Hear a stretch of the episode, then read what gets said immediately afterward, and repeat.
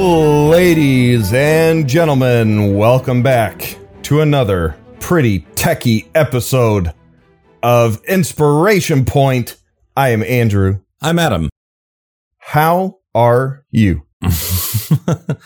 well, this is a very methodical intro. Yeah, there you go. I'm doing pretty well. I just took uh, my daughter to Barnes and Noble. Ooh. And we went to look at stuff there because I was getting Christmas presents. Uh, I have a secret Santa at work. Oh. So I was thinking of, so I wanted to get them something.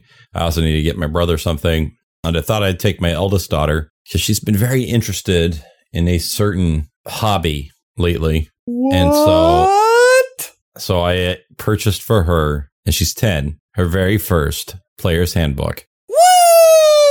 And a and a set of dice. So oh, you know man. we're we're passing the torch. oh, dude, you got to be so excited. Yeah, it's I- you know I, it's it was funny. I had kind of like a serious conversation with her, like I was buying her a car or her, her first gun, right? And I'm Oh like my- looking at her in in the eyes, and I'm like, This is serious. now are you going to read this and are you going to study it? And she's like, yes, I definitely will. And then I yes, said, "All right." father. Yeah, and I said, very well. Then this, uh, uh, you will open this on Christmas. Though, to be honest, we'll probably open it before then because we, you know, we'll have a little time to play. So, Yeah.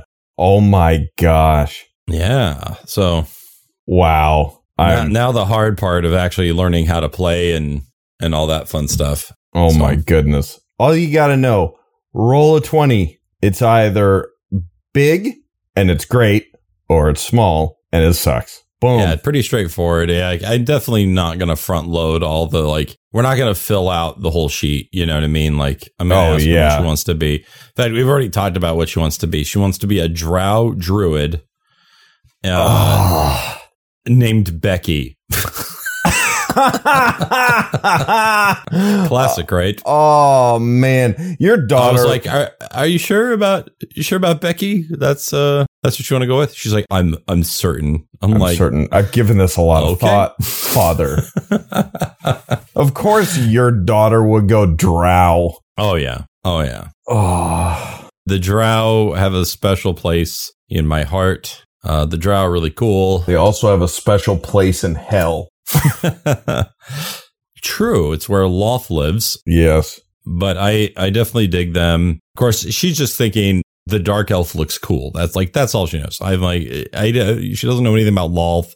She doesn't know anything about Menzoberranzan. It's probably for the best. or you know the the matriarchy or clerics or any of that stuff. She definitely doesn't know about the big scene with the in right like The what? not- No, I'm just kidding.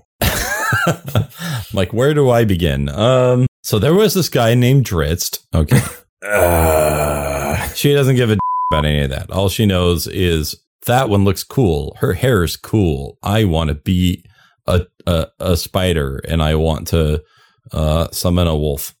totally normal she- stuff for a, That's for what she 10 year old wants. girl. That's- Yeah, man, she likes animals. That's what she knows. Yeah, absolutely. Oh my god. Like we uh, we're, we're going through the list of of uh, characters you could be, and we stop at druid, and I'm like, this one allows you to like work with uh, wildlife. You can you can transform into animals, or you can summon animals. Done. And she was like, I I want this one. I was like, well, there's more. Do you want to go through? no, Uh, no. we're good. You said animals sold. and that was it. And I was like, okay, I mean, you you should have seen that one coming a mile away. yeah. I mean, You know, I want to be a one of the- spider. Maybe not, but Sure. Yeah. I, I, I, so I'm excited. Um, milestone. very. Oh my goodness. How about you? How are you doing? I'm doing good. I uh, did a live stream with Nord today.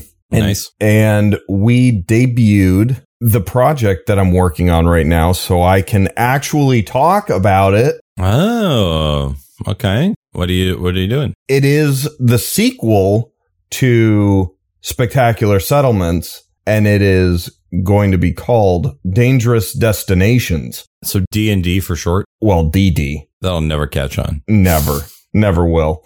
Um, we're we're a big fan of the uh, the alliteration. So Oh, yeah. uh, you know, Yeah. we gotta we gotta go that way. But That part's obvious. obvious. So I've been plugging away on this for months now, and I haven't been able to show anyone. Um, we're going to be doing the Kickstarter for this. I want to say January 10th, or maybe it's 12th. I forget. Somewhere in there. Uh, but basically, what Spectacular Settlements is for cities, hub kind of places where your player characters would normally go to either hang out or just, you know, live their lives as well as uh, being a place to get quests and things like that. Dangerous Destinations is all about the places that you go to for all these different quests and trouble spots and stuff. And you could also use them for, you know, maybe it's not where you're going for the quest, but they're places you pass through, um, where there are various problems and things like that. But it's being built in an interesting way compared to Spectacular Settlements, which was cool in its own right. But with settlements, you have trading posts, villages, towns, cities, capitals, and fortresses. And each one of those builder chapters is very self-contained. So if you want to build a city, you flip to the city chapter, you go from start to finish and boom, you're done. Hmm. Dangerous Destinations, on the other hand, is going to be a lot more small chapters and it's going to be super modular where part one of the book is going to be destinations. So there will be 12 different destination types like camp or burial ground or things like that. Then part two is environments and there's 12 different environments uh, that you will be able to, well, you can pick from, but we like to roll. And then part three is going to be dangers and there's six of those. So what's going to happen is that first you roll to see what destination type you've got. You turn to that, roll on those tables. It's a few pages. Then at the end of that chapter, you've got a table for the environment type and the type of danger. You roll on both of those to see what your environment is going to be and what your danger is going to be. Then you turn to that environment, roll on those tables. Then you turn to the respective danger, roll on those tables. And you wind up with this totally unique kind of place with something crazy going on. You know, might be a monster. The different dangers are uh, beasts, unintelligent monsters, uh, intelligent monsters, humanoids, events, items, and magic. So So these are like essentially encounter zones, right? So uh, Pretty much. spectacular settlements is all the sort of civilized territory you could encounter, and these are the more or less either random encounters or possibly your main quest encounter areas to help give you ideas. pretty much, yeah, So everything that is not a settlement that could be interesting to an adventurer, for- more or less. pretty much, yeah. Well, that's good because uh, now I can roll on dice to plan my entire campaign. and that is exactly what I've been trying to make. So, yeah, Something modular. That, you know, I like that though, because, you know, if it's anything like spectacular settlements, then that means it's going to not replace my job, but it's going to sort of grease the wheels for me and help me have fun being creative and, and Right. make preparation into more of a fun, creative exercise, maybe even kind of a game. exactly. to like this extra chore I have to do, which is really cool. Right. The the only other thing I need, which I, I know is not easy, is just the like website, Oh, yeah. you know, that does that tracks all this for me. That, that would be just swell, wouldn't it? That would be just swell. Yeah. I would love to be able to do that. Yeah. There's something still magical about, you know, sitting down and having your your notebook open. Oh, yeah. But it, it can be a little bit cumbersome with everything else you have to hold. Yeah, But it might be worth it. it can be a lot. I'm a fan of the paper though. Um, You know, there at a certain point back in third edition, because there there were so many books, oh God, yeah. and and the players wanted to pull things from everywhere. So I, I started just taking everything that was relevant, like immediately relevant, that needed to be referenced, Mm. and I actually photocopied like specific passages. Oh, I think I remember that. Yeah, and like for a character, I remember I got one of the times I played, I didn't want to flip through four different books to understand what my character did. And so I, I just photocopied all of the specific passages that I needed and I put it in like a like a little binder thing and Yeah, um you just that- keep that it with your my day a little character sheet. yeah, I mean my my character had like a monster race. It required like Mm. a template. You know, it had a feat from this random book over here. It took the class from over here. Yeah, you know, and it was like, you know, this was well into third 3.5's lifespan. You know, we're, we're getting to the like the complete series. Oh yeah, I God, I I still have the spell compendium. That was a big old book, man. Oh, yeah. Nothing but They were- spells. They were awesome, though. oh yeah, they really were. Well, some more than others, but yeah, yeah. Yeah. Three five had so much. You know, it's crazy. Out of all the books that I had, the only ones I still have are the main three Oh really? the, the PHB, the Monster Manual, and the uh, Dungeon Master's Guide. Those the only, I, I sold off everything else. How did you sell them? Oh, I found it. I found a gaming store and basically got store credit. Oh, okay. That's not a bad Yeah. idea. I was looking around to try to sell all my stuff, and I was like, I don't even know how to offload all these books. Yeah, I, I kept a few more fourth ed books. I, I have like several copies of the PHB Mm, because my thought was one day maybe I'll play with this with like my kids or something. yeah. And then fifth edition came out, and I was like, well, Yep. let's do this one instead. yeah.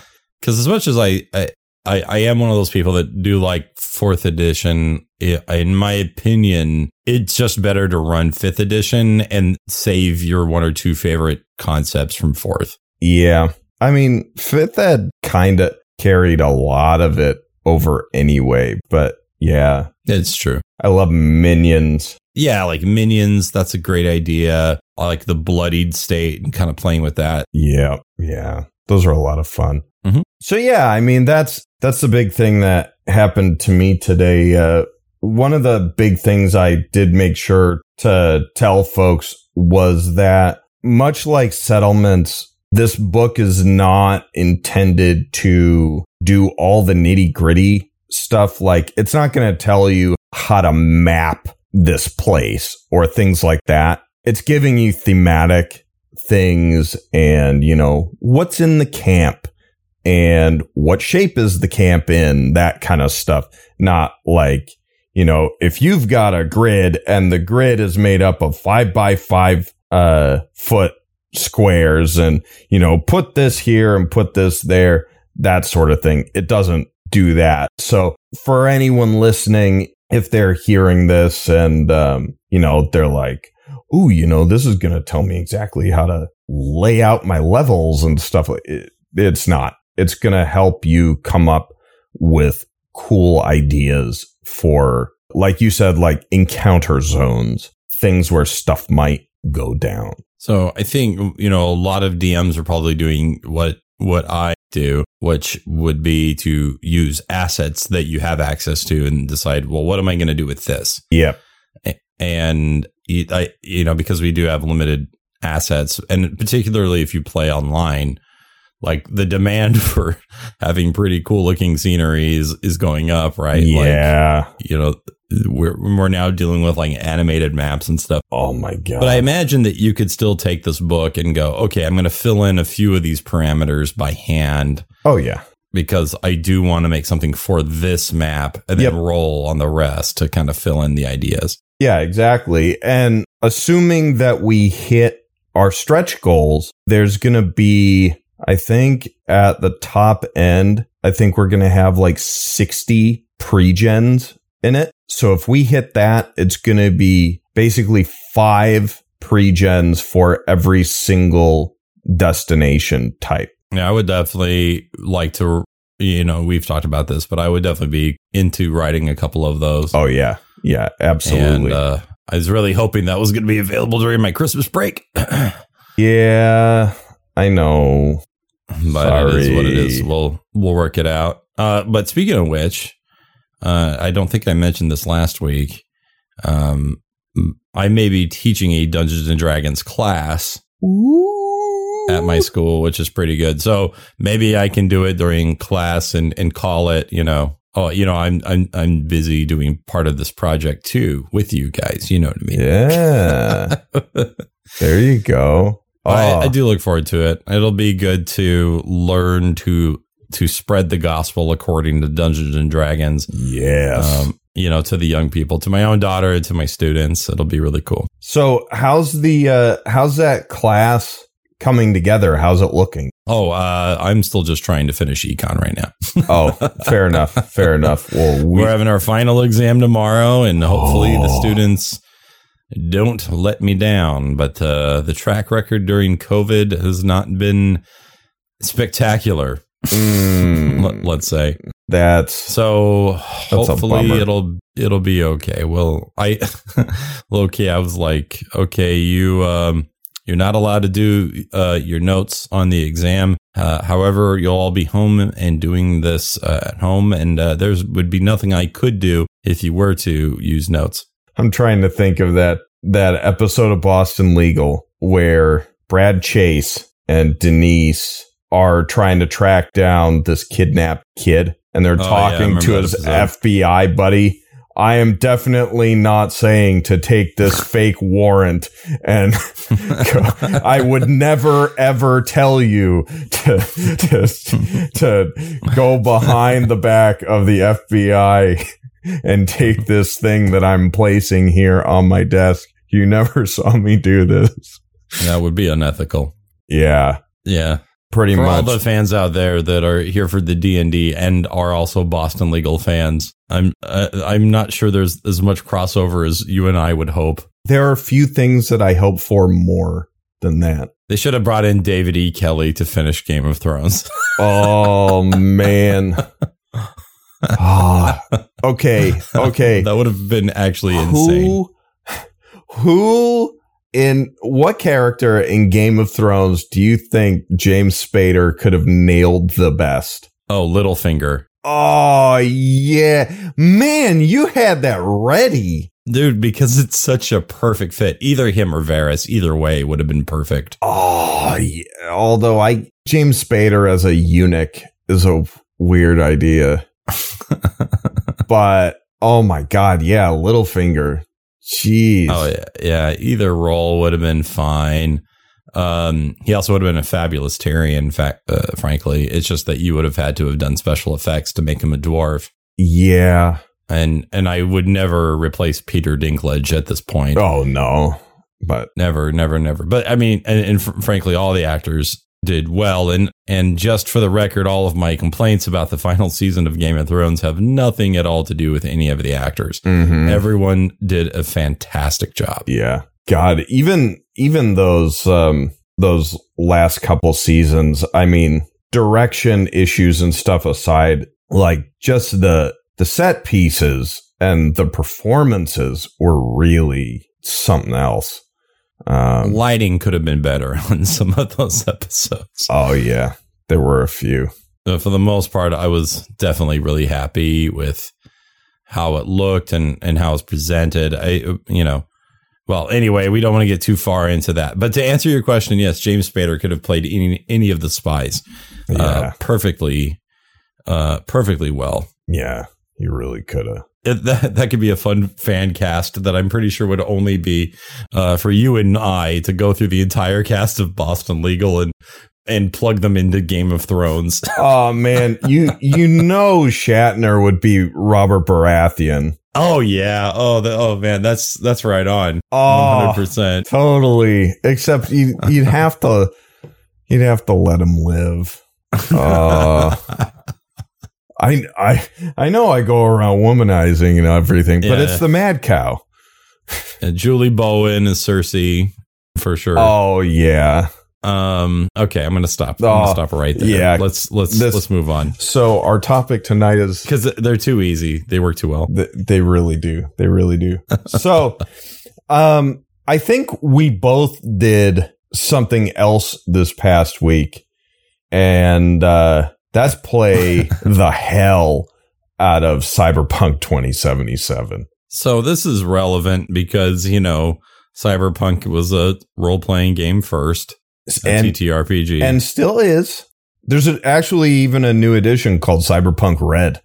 which low key I do want to play. That would be really cool. Yeah, Spike Um, actually just picked up his copy and he's digging it. Yeah. Mm. So I'm I'm definitely into that. Yeah, That's really cool. Because as good as this video game is, and um, you know, it's pretty good. You know, if you have the right uh, GM and you have the right players, then I mean, there's nothing better than that. Oh yeah, When all those stars align, it's not a better so experience. good, so good. So tonight, our little inspiration point is basically we're gonna get video gamey and talk about what we liked, what we've maybe had a little bit of beef with, uh, with uh, or rather in relation to Cyberpunk 2077. Um, and before we dive in, I do Spoilers. Yes, I do want to let everyone know. Here's the spoiler warning. Um, I don't think either of us have beaten the game yet. Probably not even No. close. Uh, but I'm guessing we will probably wind up talking about some plot related stuff and and even if uh, if you don't want mechanical spoilers and you want to be kind of surprised by right. some of the stuff you can find or do, hmm um, maybe hold off on the episode till you can, you know, dip your feet in the water. Yeah. I have about 25 hours on it. And Mm, personally, I, I want to try to keep the review as general as possible Yes. to not be as spoilery as it can be. But I do want to talk a little bit about mechanics. yeah. And I want to try to make it relatable to to TTRPGs, Oh, sure. at least tangentially. Because I think there's a lot we can learn from from other media and you know like books and, and video games and uh, film and that sort of thing. Sure. Um, so putting that out there and also, um, just in case anyone is, you know, uh, a little topic sensitive, um, Cyberpunk is a very mature video game. It's, it's, uh, probably what a lot of us would refer to as like a hard M rated Yeah. game. Um, so there may be some talk of sex, drugs, you know, that kind of stuff. So if you're listening to this with kids around, you know, we're not going to be cussing in it or anything, but, uh, you know, mature content warning maybe ish. we'll see. So, uh, just, just, uh, didn't want any, any of our parental listeners to be like, man, you could have told me ahead of time and now I have to answer a bunch of weird questions for my six year old. I gotta tell you, I am not father of the year because uh, my son's already a fan of Rick and Morty. Oh, oh my God. He's eight, I, and I think his fa- favorite character is Mister Meeseeks. I, ha- so I have no words. anyway, uh, Cyberpunk. Um, First thing I want to jump into, because I want to head this off at the pass, is let's jump into the things that we didn't like first. Because I, okay, wow, starting negative on inspiration point because I want to end on a high. on a high note. Yeah. Oh, gotcha. So let's get this stuff Gotcha. out of the way so we can just nerd the heck out about the stuff we really dug. But it is not a perfect game. It, um, but it is still pretty amazing. But there was, yeah, I think we all are pretty aware of how much hype and marketing went into this Yeah. game. And uh, I I don't know that it would have been possible for anything to live up to the to the level of hype that this was getting. and I think that both this game and Baldur's Gate are going to, you know, have a little extra scrutiny because there's marketing Mm-hmm. and then there's also what we the players wish the Yeah. game would be capable of. And when you're taking a game that's from a TTRPG Yeah. and that can be anything, and then you inject those expectations into it, you know, regardless of what the marketing team goes, we can wish for a lot as a community. Oh yeah. High And when hopes. you don't understand how difficult these things are, you don't understand how difficult art is, you don't ha- understand how difficult programming is and testing and and all of these things. It all just seems magical, and you assume that the expert can do it all, right? Yeah. Yeah. So we we do need to go in with a bit of a reality check, and I think that if you look at this game and say to yourself, "This is going to be a pretty good video game," then you'll know you'll probably have a good time Oh yeah. Um because it's pretty good. Yeah. But okay, you you wanted to start with some gripes, and I have gripes. Yeah. Yeah. So you can why don't you uh fire the first shot? I love leveling up. I love picking talents. I don't love pushing stat points around. Mm. My character feels extremely lopsided, and I think that the level requirements encourage you to make a lopsided character. Hmm. And now I'm unable to solve other problems. Hmm.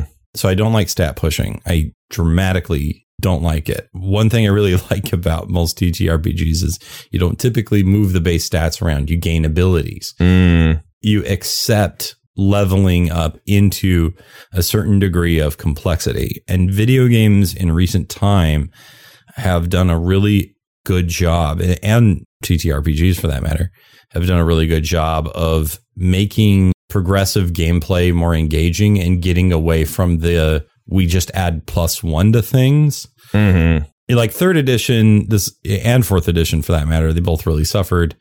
And I would say Pathfinder does this as well, where you you have to take things like weapon focus because they're going to increase your chance to hit, Yeah. thus your damage output, thus in a in a reverse sort of way, uh, improving your defenses. You know, because they're going to have less turns killing you. And but weapon focus is not an interesting feat, right? Right.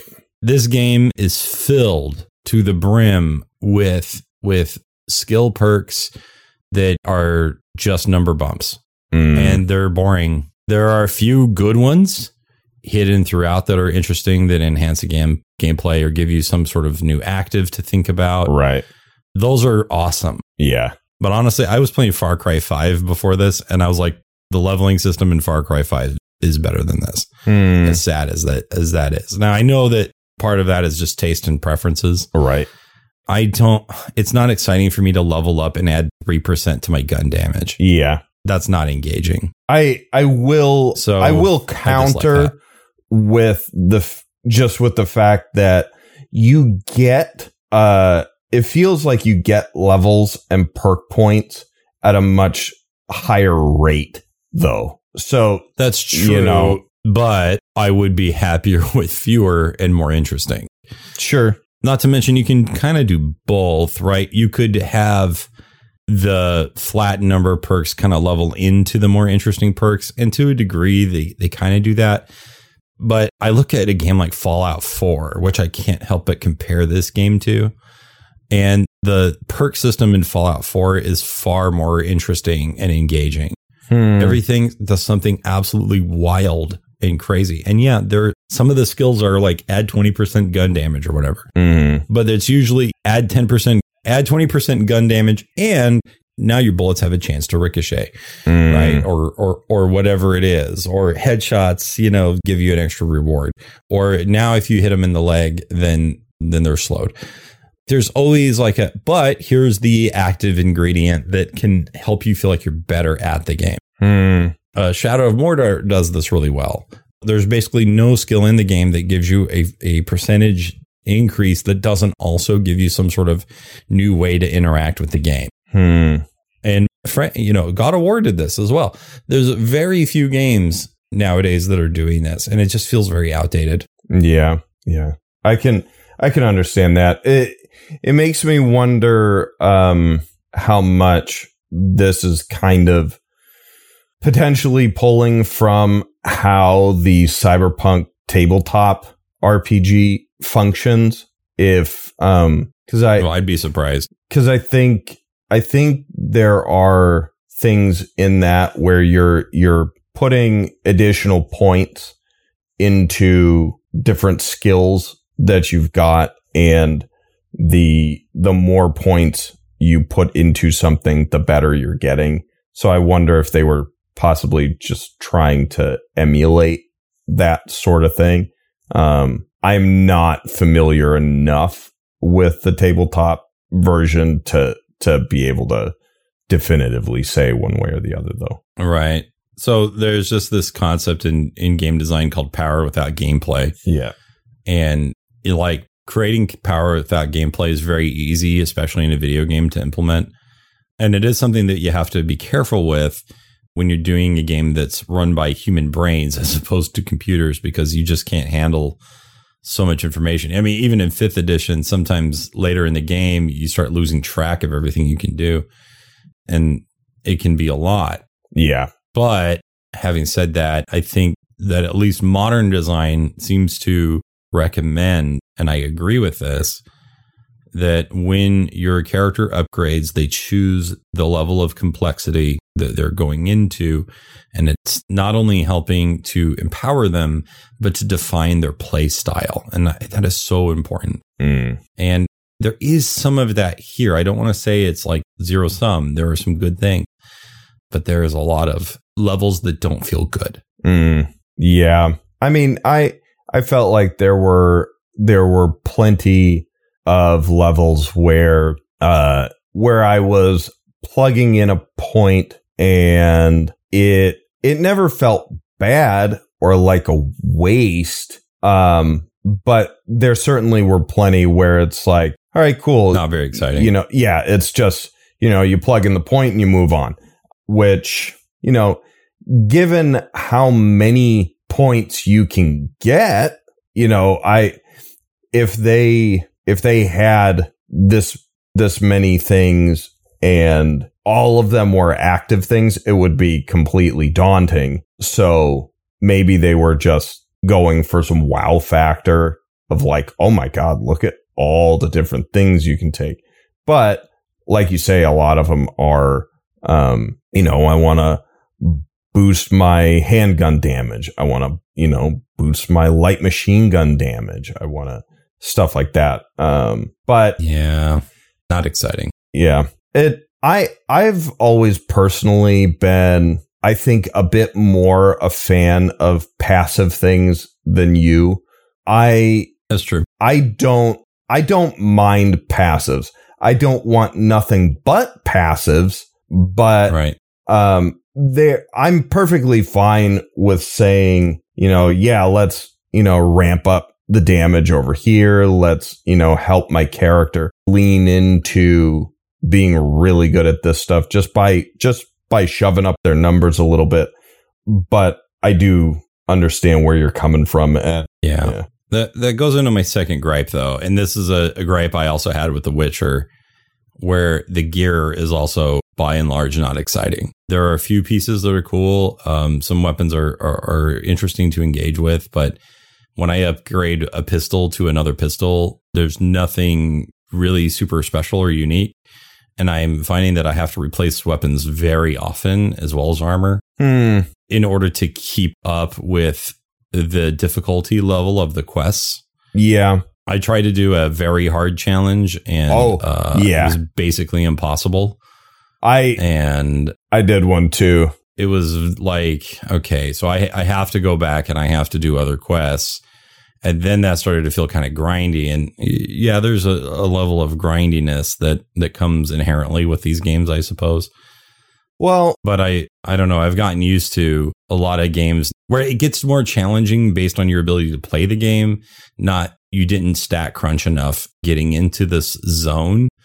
And I guess I just kind of thought we were past that. uh I don't know. I mean, the the very hard mission I did was to take out a uh a cyber psycho who um was basically just going nuts and you just had to take him out. But I went and I was trying to basically get up in the in the bad guy's face and take him down that way. And they would like one or two shot me. Like it was freaking serious. So Mhm. I wound up after banging my head against that wall probably 15 or 20 times. I was like, okay, let's take a different approach to this. And I whipped out my biggest freaking sniper rifle with this high powered scope.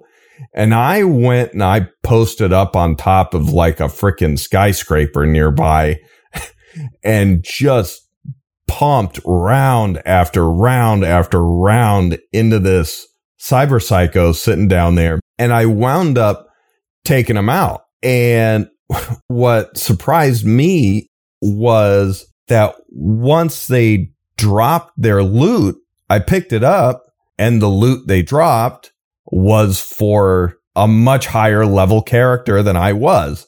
So it was I dislike that too. uh, right. And it was like, oh, just Great. let me use the gun. Yeah, I did. Didn't you kind of earn it? Right. Right? Isn't isn't you now possessing the gun mean that you kind of earned that right? I mean, you're gonna level into it anyway. Right. Why not? Why not? But again, it just but it comes back to the design of it was worth X amount of damage, and that's just not very engaging, right? Like it's and you had to sit there and snipe the same guy over and over again with a high powered rifle. I to me that kind of takes me out. Yeah. And that you know, in The Witcher, at least, and and by the way, I, I care about cosmetics, hmm and my character looks so stupid. I have a really hard time. that's that's one that is one beef that I had. Um Yeah, when I was making my character, I their character creator functions in kind of a it's it's a strangely built character creator. it is weird. like you can't choose what to zoom in or out on. Um, the controls for rotating the character are bound to the Q and E button instead of like just holding down a mouse button and know, rotating. kept doing that. I did Like- too. and you just accidentally Like, I like hate- scroll halfway down the list of options instead and um and so like Don't hit random. It's bad. it's real bad. Um, so, and then I, I got my character to the point where I'm like, all right, I, I dig how this guy looks, but yeah. the, and this is a weird, this is a weird me thing, but now that I'm playing the character, I picture the character in my head the Mhm. way the mascot character looks in all the marketing, but my character Because you have the same voice no matter what. Right. And the way my character looks, I gave him a big beard with the mustache and stuff. And the this is completely nonsensical, but the voice actor's voice, which is very good by the way, Yeah. doesn't sound how my guy looks, which is a weird No, thing to I- say, but you know what I mean? I thought at the very least they would have like a pitch modifier thing that I've seen in some other games, Mm, you know, but it, you know, it is what it is. But I, I find myself having the exact same issue where my head canon was different. And then I look in the mirror, I'm like, ugh. right, right, right. like, can I just be, uh, like, uh, can I just be Keanu Reeves now? Like, I mean, I'm halfway there. So, Yeah. just, and you know what? Let's just look at that. That would be fine. so, so this My character looks like a creep. Right. And my uh this kind of goes into another gripe I had. And and I've googled around and stuff and it was kind of heartening at least to see how many other people were on this same wavelength of for a game that puts itself out there as as you can be whoever the heck you want. Like, and, and you're existing in a world where everything is about the superficial. Like, look how you want, have crazy style, like do all these kinds of different things. And so you make your character and you would think that in a game like this, there would be a boatload of options in the game after character Like creation get a haircut. to change how you look.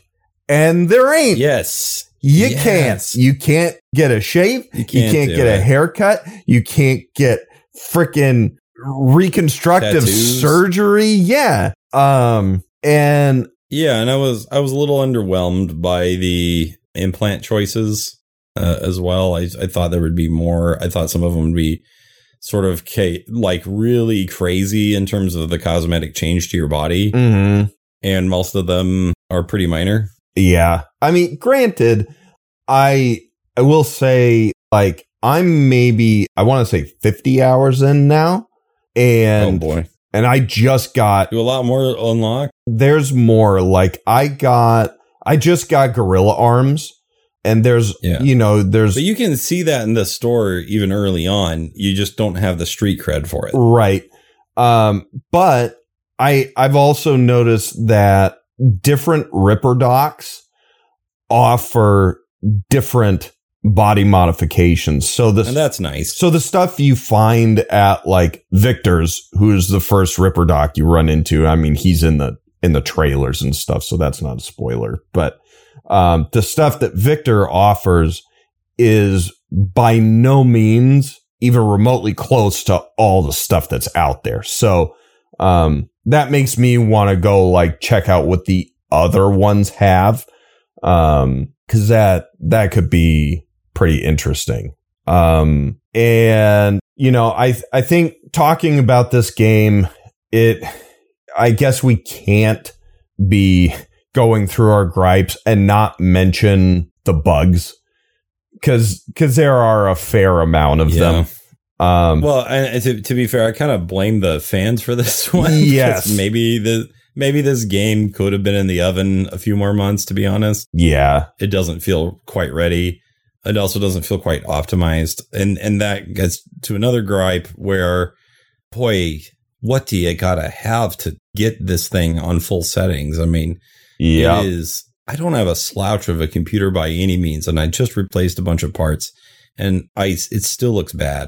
Mm, I, in order for me to run a decent frame rate, I have to turn it down. right. I, I think I'm running And on medium. so frustrating. Yeah. I'm looking into getting like a um like a an RTX 3080, like the freaking yeah, I big mean, I one. have to. I have to get like top of the line everything, and yeah. that is a lot to ask. Like, why don't you just make your game accessible? But I don't know. Maybe given more time, they could optimize it better. yeah. I realize that there's there's pressure on them to push the technology as far as they can because they all want to make money together. yeah. But at the same time, like, boy, it's so frustrating to have already spent hundreds of dollars on upgrades and then have it not work. Oh, that's yeah. Yeah. Meanwhile, like I can play Kingdom Come Deliverance and it looks fantastic.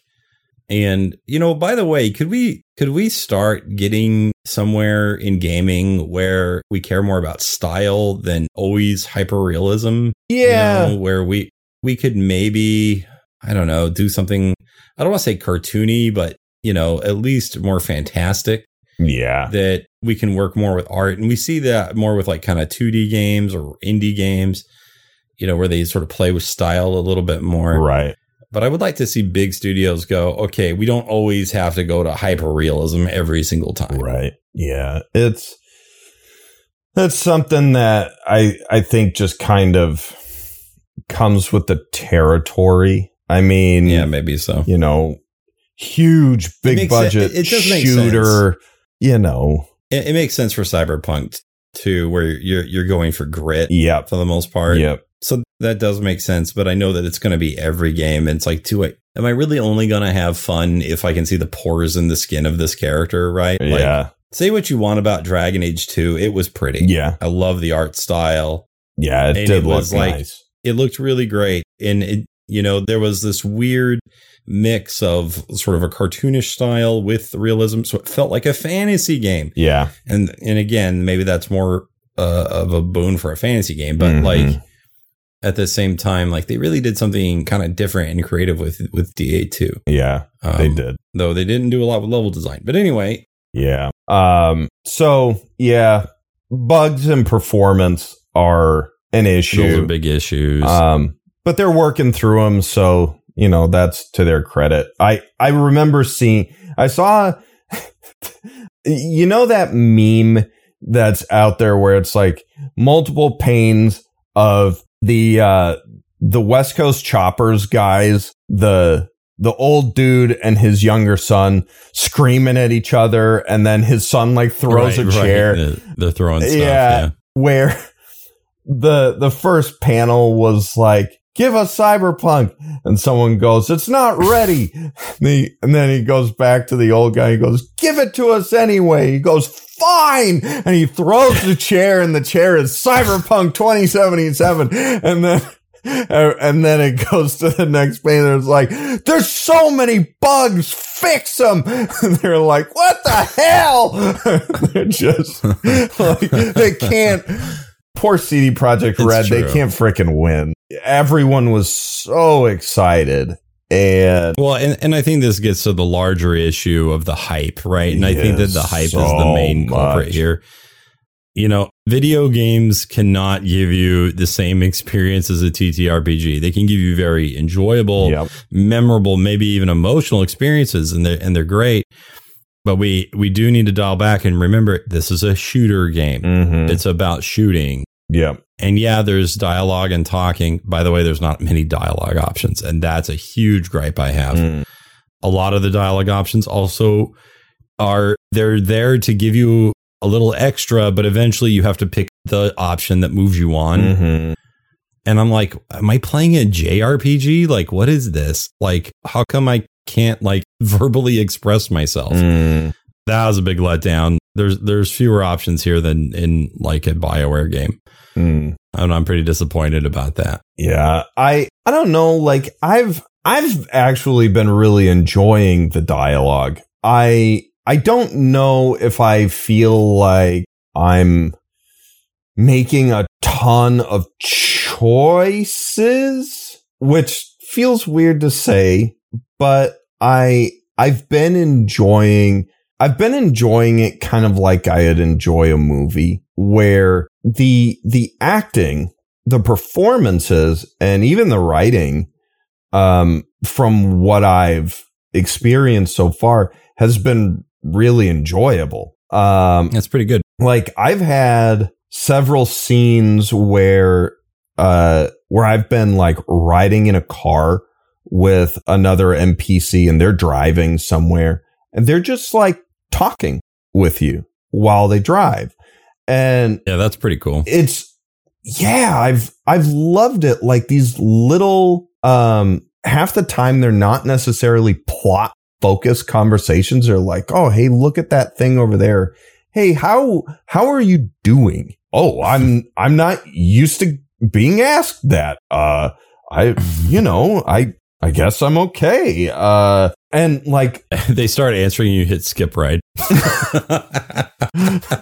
rough I don't want to like never mind, you're boring. um There's also the I will say the game is very immersive. and that is Yes. a positive. I, I realize. But man, it's really important to me in a role playing game to be able to express myself. You might even call it role playing. mhm. And I feel like no matter what, I'm kind of just V.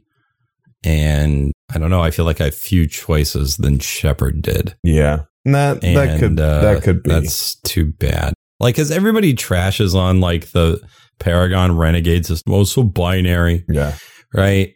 And it's like, okay, well, now we're intentionally not doing that. And now you don't even have the two options. Now you have the, okay, you get to do one thing, right. you know, and which is fine. You know, if your character's name is Kratos and you're going to act like Kratos, it doesn't make sense for you to be like, I'm Kratos, but this time nice Right. right? Like that doesn't that doesn't make sense. And in in The Witcher, it's like you're Geralt. Like you okay, you get to pick between your girlfriend, and that's about it. Right. Well, and But you're you're Geralt, okay, And- and so it's like okay, fine. that's that's actually the this kind of the the place I was coming from with this too is that like even though you're V and you get to kind of pick how they look and stuff, I feel like they made this game with a clear idea of who V is, much like Geralt, where that might just kind of be CD Projekt Red's sort of modus operandi, where like they they prefer to have a more defined character and build around that. But th- I don't I don't buy that. I have to tell you because h- h- your name is V. It's meant to be gender neutral, but Yeah. beyond that, it's also meant to be character neutral. V is anything you want it to mean. Right. And on top of that, it is a first person game. Even though you can spend all this time putting your you're putting on your makeup just right, you don't see it 99% of the time Right. because you're locked into the first person camera. And so all that's really left for you is to be able to express yourself in a verbal way. Right. And I don't believe that the intention of V is to be a specific character that they had in their head canon. I don't I don't think that is the intent. I think that they realize that reality exists and that they can't make like a billion lines of dialogue that way Right. which is why I've been coming around to while I love listening to Hawke and Shepard give voice lines at the same time, like if I have to give those things up to be the warden or to be the main character in Baldur's Gate 3, then I think it's actually worth it. Hmm. I would rather just read my dialogue and have more choices Hmm. and be able to be a truly unique character in terms of uh, uh, my how my character behaves. Interesting. And again, this is a place where TTRPG is the absolute king Yeah. because um, you get to say literally anything you want. Uh, although you might not sound as cool as you had wished. Yeah. You know? Right. And your GM can say whatever they want, and you know, and it's perfectly fluid. And so we do have to temper our expectations. But having said that, I felt like uh, you get a better experience as Darth Revan. Uh, you get a better experience as the Warden. You get a better experience even as Hawke. And it's um, I'm a bit let down. Hmm. So at this point, we should probably move on to the positives, right? Because Yeah. Um. I'll be honest, I had a lot of gripes, and I'm sorry, I, I kind of hogged a lot of those. But No, it's it's fine. I I think the I had three other gripes, and I I don't want to dive way into quick these, but mentions. um the the the map, the functionality of the map needs some help. Um. There's a map. Yeah. The map. No, I Oh yeah, yeah. I just don't use it. it's not useful. I see what uh, what you're doing there. Um, and then and I I understand fully that this is 100% intentional. This is what Night City is supposed to be. So this is not like something that CD Projekt Red did wrong or anything, but sex is freaking everywhere. It just does well, yeah. it just it doesn't freaking quit and that coupled It's also the same ads over and over again, which is kind of right Yeah. and on top of that it's just constant noise like right. I have no problem with that because I think it is par for the course. I think it is what you sign up for. Right. right But on the my my gripe on that is that okay, but we only came up with like ten ads. mm-hmm. Like okay, lit- literally everyone's wa- watching bottoms up, and there's like three other options, and then that's it. right yeah so um those those were those were my my last couple little beefs um but i am ready to get into what we've been The enjoying and i'll let you jump into those Okay. Well, the game is very immersive. I will say that. Uh, I, d- despite my complaints, I think when I, once I just tried to accept the game for what it was, Mhm. I was like, okay, this is fine. There's still a lot of build paths. Ultimately, there's a billion progression trees to go down. Mhm. So that that's pretty neat. So there's going to be a lot of replay value in that Yeah. way. Even if a lot of those perks are not super interesting, like it's still like different enough oh yeah that there's there's a lot of mechanics to explore. The game is very immersive. Like I said, like, uh, you know, you definitely feel like you're in Night City. Night City is definitely its own character. Yeah, it feels it feels pretty alive for the most part. Uh, a lot of the NPCs are, you know, at least different looking and, and interesting in that way. A lot of the main characters, they definitely stand stand out as main characters because Yes. they have extra detail. Yeah. But like characters like Misty and Judy emote a lot, Yeah. and they're very compelling Mhm. because of that. What uh, I'm I'm a big fan of Panam. I think she's going to be my She- waifu. She was freaking cool. I just finished uh, a mission with her and she was, she's something else for sure. And Yeah, I went with the nomad background too. So Mm. she was, she's also nomad. So there was that, um, that commonality there too, which was really, really neat. yeah. So I yeah I totally dig it. And in terms of those characters, they're really great. Yeah. I mean, s- speaking of NPCs, I mean, we, you gotta mention frickin' Johnny. I mean, what a, what a frickin' performance. Keanu Reeves, like, he, he is such, it's such a, a powerful character. And, and I liked the fact that, that he, I gotta tell you, I'm not as blown away by by his performance. I I don't know. I I feel like he's I mean it, it's Keanu Reeves.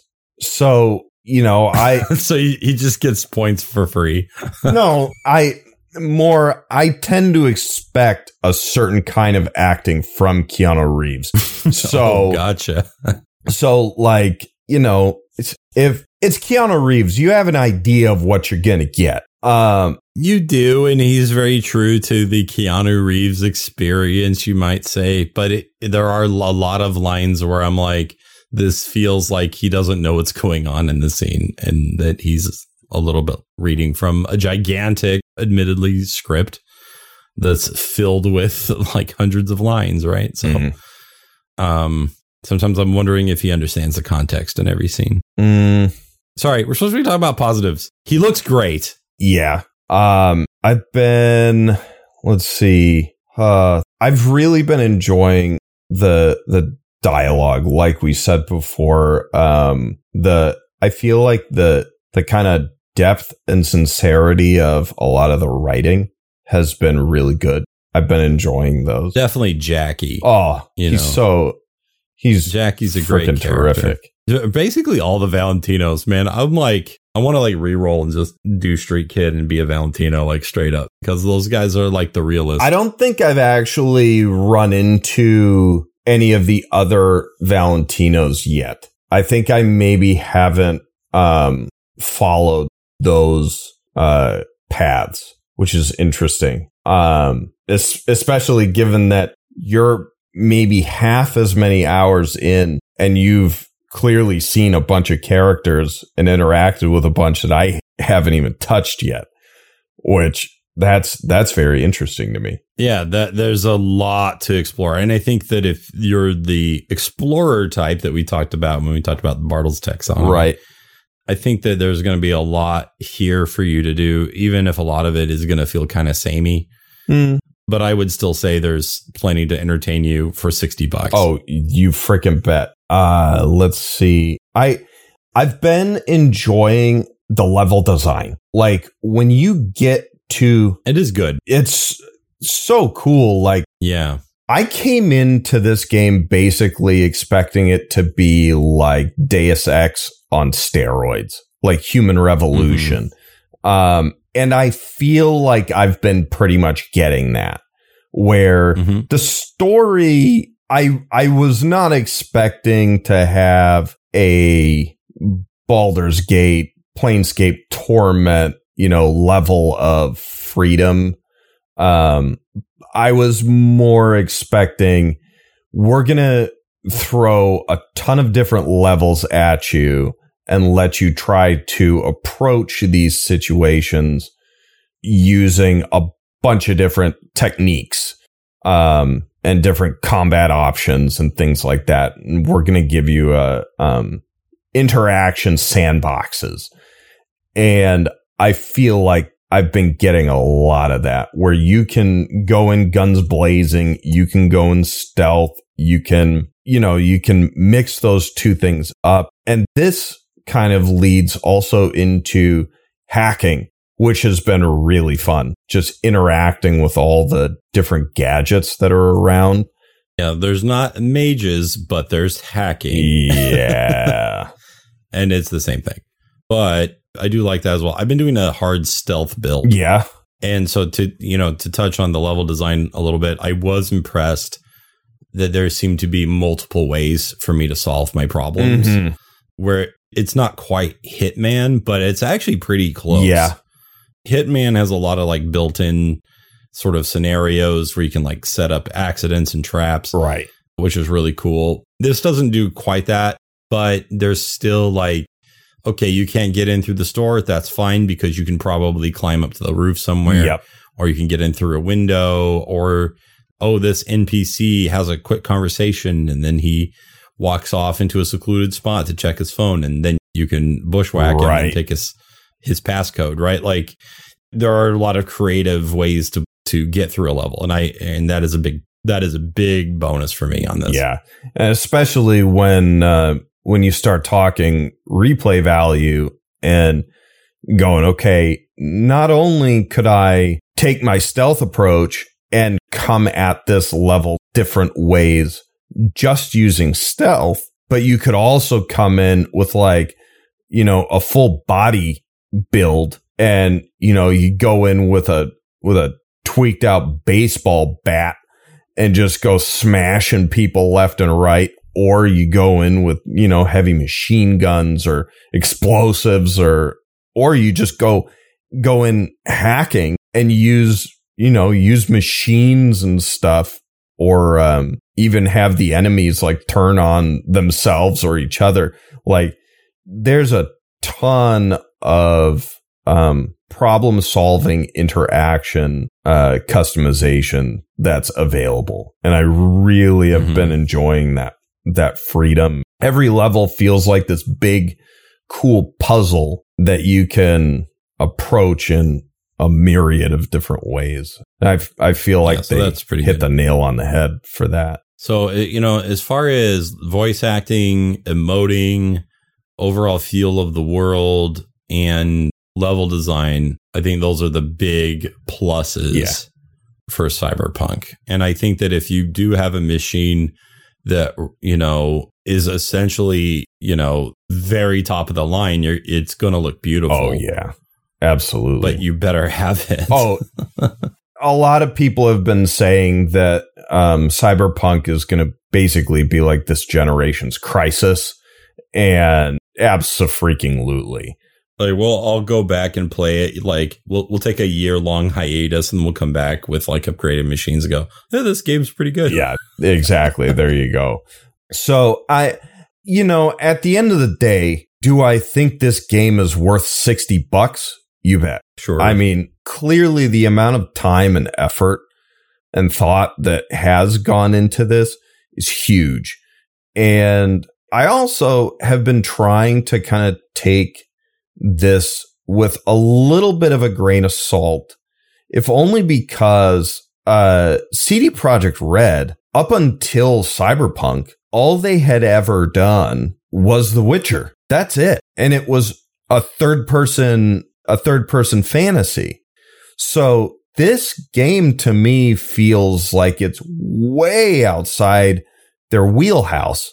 And if you look at the the progression of uh, that CD Projekt Red had from The Witcher One to The Witcher Three, it's huge. And it went from this this game Yeah. where not many people knew about it. You know, I there were so many people I know who never played The Witcher 1. I haven't. And now you've got The Witcher 3, which honestly may be maybe my best game ever. Like that game is freaking incredible. I definitely like it better than Cyberpunk, to be honest. Sure. And Yeah. I mean, it makes me wonder like, okay, this is CD Projekt Red's first shot at this kind of game. And for a first shot at something that is largely, It was ambitious. yeah, you know, it's, Yeah, it's ambitious. and it's outside their wheelhouse. And I, and I think that I do look forward to what they might put in and change with the expansions and all the free DLC, uh, that they add. Yeah. Cause that could, Uh, not to mention modding. Oh, God, could be yeah. really great. And CD Projekt Red has always been really great when it comes to their attitude toward modding and things like that. So, um, you know, with, with what the future may hold for this game, as well as what the community can, can and most likely will bring to the table, far and away easily worth your 60 bucks. Don't Mhm. let your kids play this game. No, probably not. I mean, unless you're a real cool dad. I'm not. Um, but no, it's extremely violent and sexual, and there's a lot of drugs and smoking, and just everything is just awful all the time. So yeah, though you definitely you got to be ready for that. it is there as you know as a commentary like they they've been pretty pretty explicit in stating like okay just to be clear we are not stating that all this stuff is something to aspire to. This is it is bad. This is bad, yo. Yeah, you kind of get that sense, although it is kind of funny to have like a $60 video game tell you about how corporations are bad, but that's fine. yeah. I've i've seen a lot of people go like yeah they're they're saying how corporations are all you know these big companies that wreck people's lives oh and by the way um disregard the fact that this game was made uh especially in the last several months by having a bunch of their employees have to crunch and it's like eh, yeah, which I uh, I have no problem with crunch time. You have to get your work done when you promised it would be done. But, you know, maybe we dial back on some of the preachiness. But anyway, that's just sure we're talking about positives. We're talking about positives. Well, and and I know that we've gone well over our time, but I know we've we've both been but we griped a lot. we we did. and uh, you know, negativity sells. No, No. Yeah, yeah, I, I, I do feel kind of bad, you know, but I do want to, you know, maybe attempt to bring this back around to like the positive message of, of, you know, love that we try to talk about of love being a, a secret ingredient to good game design. And I think that in some ways that cyberpunk is a good example of things for us to emulate hmm. in whatever game that we're designing, Yeah. you know, whether it be a Dungeons and Dragons adventure or our own cyberpunk adventure Yeah. or a different video game. There are some some lessons where I think that the love shows through. It, whoever was setting up the actors to play characters like Misty Oh, and Ruby and Jackie, I think that they they absolutely cared about their craft and Yeah. they absolutely were into it. And I love even that a company is so bold and ambitious to try to uh, achieve something that isn't just another COD, Yep. you know. And if you like COD, great, that's fine, but it's not for me. Yeah. And I think that people that like hardcore RPGs, you know, we have to wait a long time Yeah. to get the kind of experience that that we're looking for. You know, geez Louise, I mean, uh, Skyrim came out in 2011. We still don't have Elder Scrolls Six. Oh my god. you just have to wait for these things, and it's well, and you know people that get to play shooters all the time don't understand the struggle. no, they okay. don't. And and the the And I think in some places where we don't see that love quite as prevalent is maybe where it, it, it lacks a little bit. Yeah. And I think, I think also, you know, coming, and we, we, I suppose we mentioned this a little bit earlier that coming from a background of being huge fans of tabletop RPGs, like one of the biggest selling points, if not the biggest selling point of a tabletop RPG is that freedom that you get. Like you talk to Yeah. anyone about it. Why would I play this and not a video game? You can try anything, anything. Your, your imagination is the limit. And, you know, we all have this this kind of pie in the sky dream that one day It's a true. video game will capture it.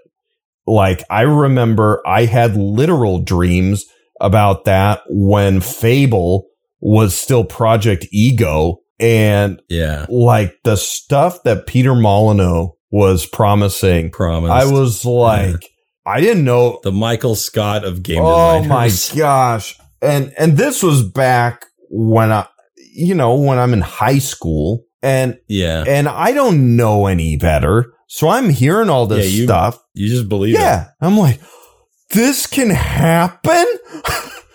and, and then it comes out and it's, you know, it's, it's a good, fun adventure game, but it was not a tabletop RPG, even adjacent kind of experience. No. And it's a, But if they had just marketed it as here, here's a fun ad- adventure RPG Right. game, you'd been like, oh, great, this is this is pretty fun. It's short, but it's pretty fun. and I feel like Cyberpunk really did suffer for the hype because it, because yeah. I mean, imagine that we got this and we hadn't heard anything about it.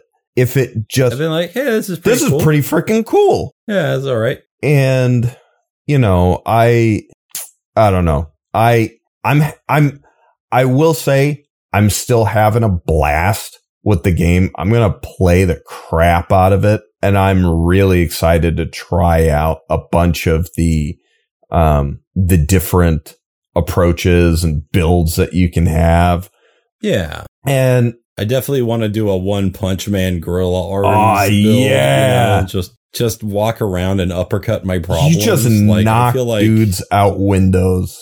that would be cool. Heck yeah. and and you know, I don't know if this is a plus in Cyberpunk's favor or not, but it still leaves me wanting to try uh to really get into the tabletop version of Cyberpunk as well. You know, it whets my appetite. Agreed. and and it also feels like it's not like oh well now that cyberpunk 2077's out and it's so dang amazing you don't ever need to play the tabletop rpg you know? They Yeah, both have their uh, place I will tell you, as decent as this as this adventure is in this video game, I feel like we know at least one GM who would tell a better story. To be honest, maybe.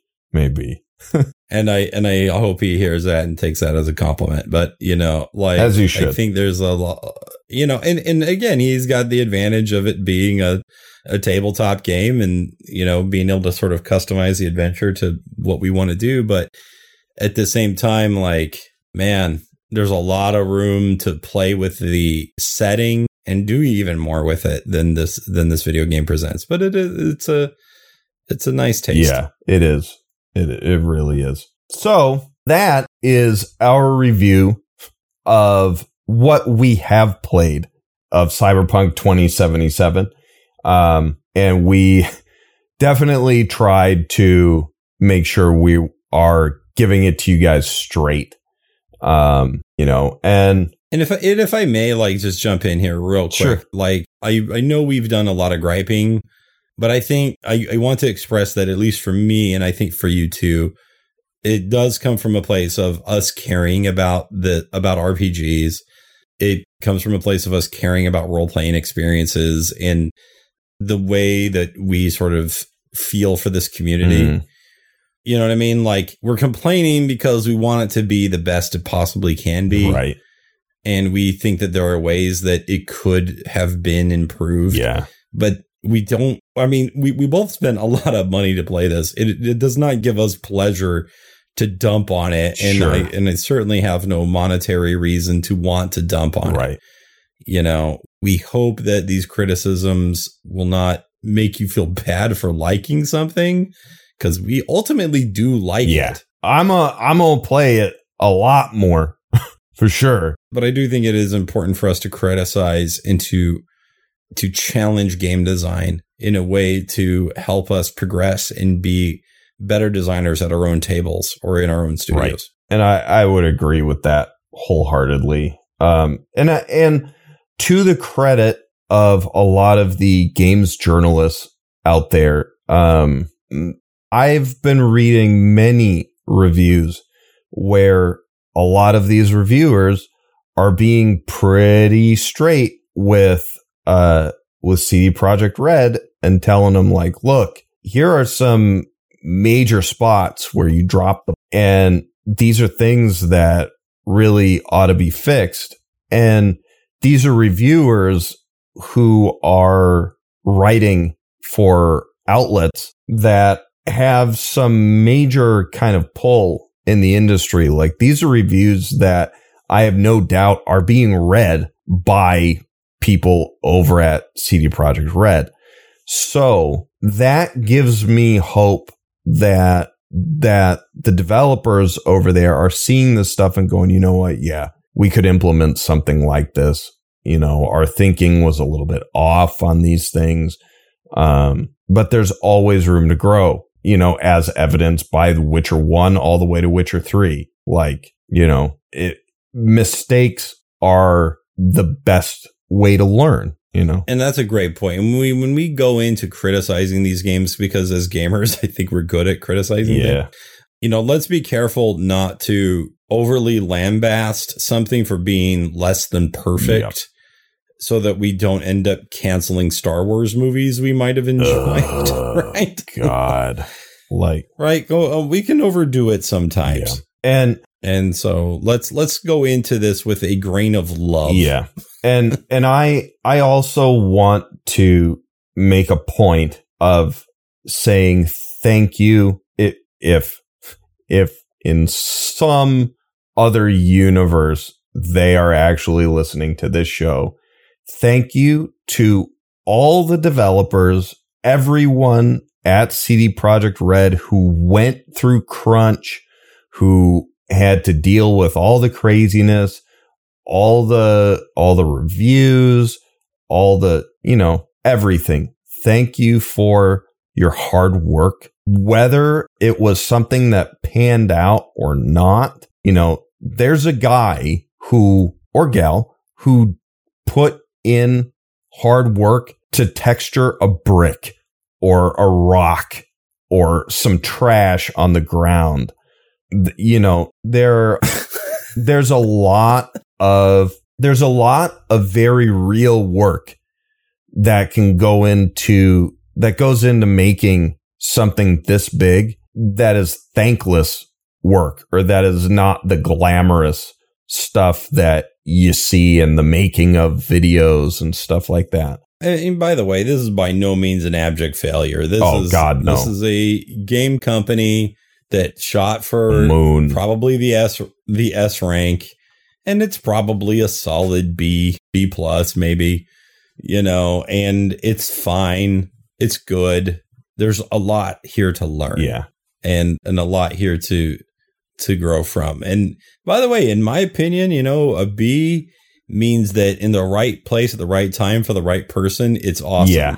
The, this will be a, a, real good experience for most yeah, people. It's going to be an S rank game for for some folks for sure. Yeah, yeah, and that's fine. Yeah, you know, it's just yeah, temper, temper yourself. Yeah, temperance. Yeah, is the key word. And speaking of temperance, we probably yeah. ought to Let's wrap it wrap it up. So let us not forget to thank our loyal patrons, Logan and Spike. You guys, thanks, guys, are awesome. And if you want to support us, just like Logan and Spike, you can head on over to patreon.com slash inspiration point and support us at the five or $100 level. Uh, and if you, why are you laughing? I, it's, it's the jump. I it, it's a, it is it a is jump. a jump. Yeah. But if you want a super as uh, as they say in Cyberpunk, preem game run yes. just for you, it'll be worth that hundred bucks. You bet. Well, anyone else who pays, you yeah. bet. um. So you know what? Hey, show up with your buddies and pull in for that hundred dollars, and uh, and we'll work it out You know what I mean? Mm. Like we will. I, I listen until they're pounding down my door. Hey, it'll work. you out. um, so yes, head on over to patreon.com slash inspiration point and give us a little love. We'd appreciate it. And uh, yeah. let's see. Please make sure to subscribe to the podcast wherever you found us. And if this is your first time listening, be sure to download and check out our other episodes. You should be able to find us on most major podcast platforms, including iTunes and Spotify. And if you listen via iTunes, please be sure to leave us a five star review and tell us what you think. Don't just click the stars. Use your words, write stuff, you know, talk to us. We'll talk back. We promise. We're, well, we probably will in some way. Criticism's fine too, but leave the five star review. Yes. Just feel like, man, I could, uh, man, this is not the best podcast I've ever heard. It's pretty bad. Five stars. Five stars. Boom. Perfect. Okay. That's fine. You can also find our website at inspirationpoint.buzzsprout.com. And we're also on Facebook at facebook.com slash inspiration point podcast and on Twitter at IPRPGcast. So, uh, thanks everybody for hanging out. And Adam, thank you for talking with me about Cyberpunk. Finally, I can actually say that this game is out and that I've played it and that it is fun and uh, I'm happy that it exists. And I'm happy that you exist. Aw, the feeling's mutual. Oh, yeah. And uh, with that note of love, till next time, stay inspired. Bye. Bye.